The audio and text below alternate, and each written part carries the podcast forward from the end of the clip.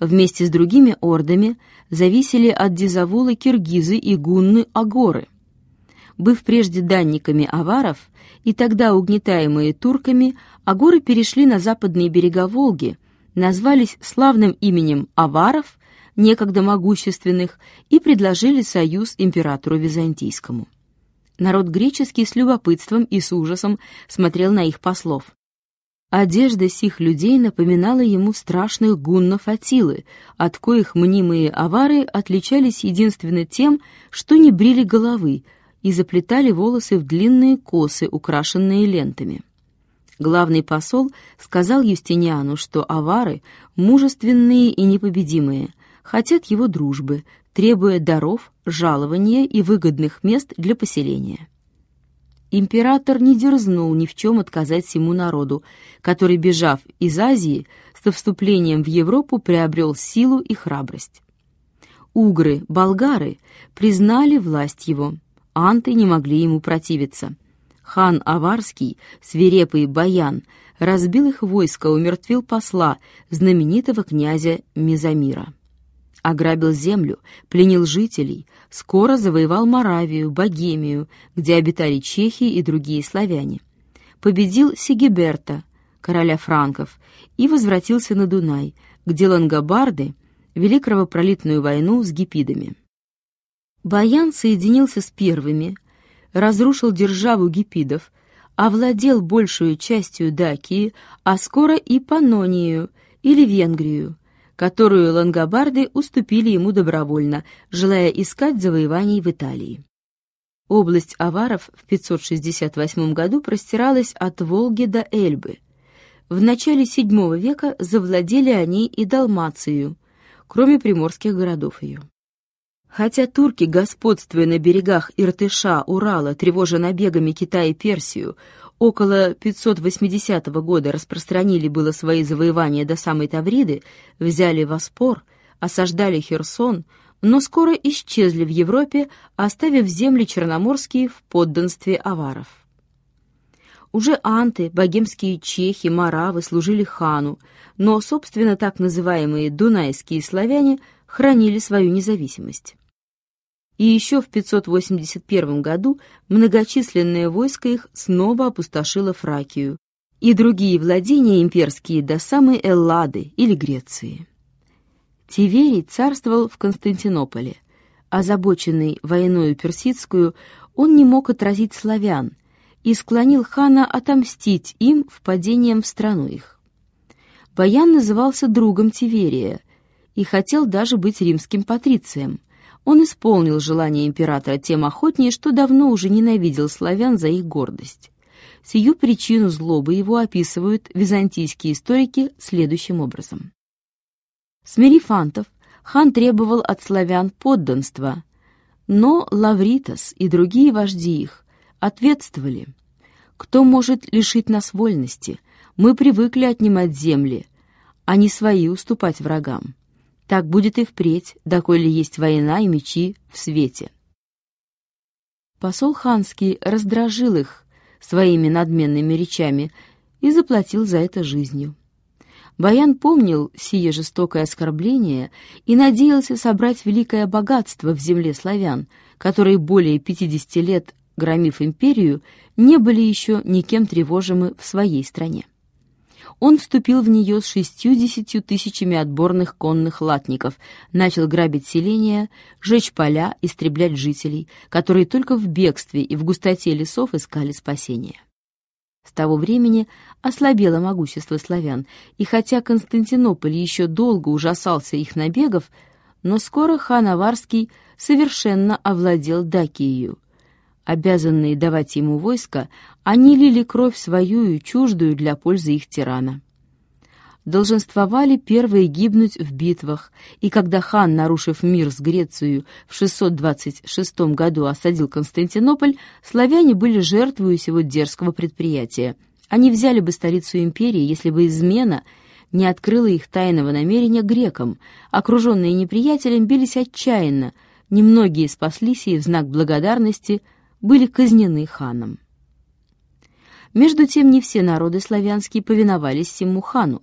обитавшие за Вислою и далее к северу, спаслись от рабства. Так в исходе VI века на берегах моря Балтийского жили мирные и счастливые славяне, коих он напрасно хотел вооружить против греков и которые отказались помогать ему войскам. Сей случай, описанный византийскими историками, достоин любопытства и примечания. Греки, повествуют они, взяли в плен трех чужеземцев, имевших вместо оружия кефары или гусли. Император спросил, кто они. «Мы славяне», — ответствовали чужеземцы, «и живем на отдаленнейшем конце Западного океана, моря Балтийского». Хан Аварский, прислав дары к нашим старейшинам, требовал войска, чтобы действовать против греков. Старейшины взяли дары, но отправили нас к хану с извинением, что не могут за великую отдаленностью дать ему помощи. Мы сами были пятнадцать месяцев в дороге. Хан, невзирая на святость посольского звания, не отпускал нас в Отечество. Слыша о богатстве и дружелюбии греков, мы воспользовались случаем уйти во Фракию. С оружием обходиться не умеем и только играем на гуслях. Нет железа в стране нашей. Не зная войны и любя музыку, мы ведем жизнь мирную и спокойную. Император дивился тихому нраву сих людей, великому росту и крепости их угостил послов и доставил им способ возвратиться в Отечество. Такое миролюбивое свойство балтийских славян во времена ужасов варварства представляет мыслям картину счастья, которого мы обыкли искать единственно в воображении – Согласие византийских историков в описании сего происшествия доказывает, кажется, его истину, утверждаемую и самыми тогдашними обстоятельствами Севера, где славяне могли наслаждаться тишиною, когда германские народы удалились к югу и когда разрушилось владычество гуннов. Наконец, богемские славяне – возбужденные отчаянием, дерзнули обнажить меч, смирили гордость аваров и возвратили древнюю свою независимость. Летописцы повествуют, что некто именем Само был тогда смелым вождем их. Благодарные и вольные славяне избрали его в цари. Он сражался с Дагобертом, королем франков, и разбил его многочисленное войско.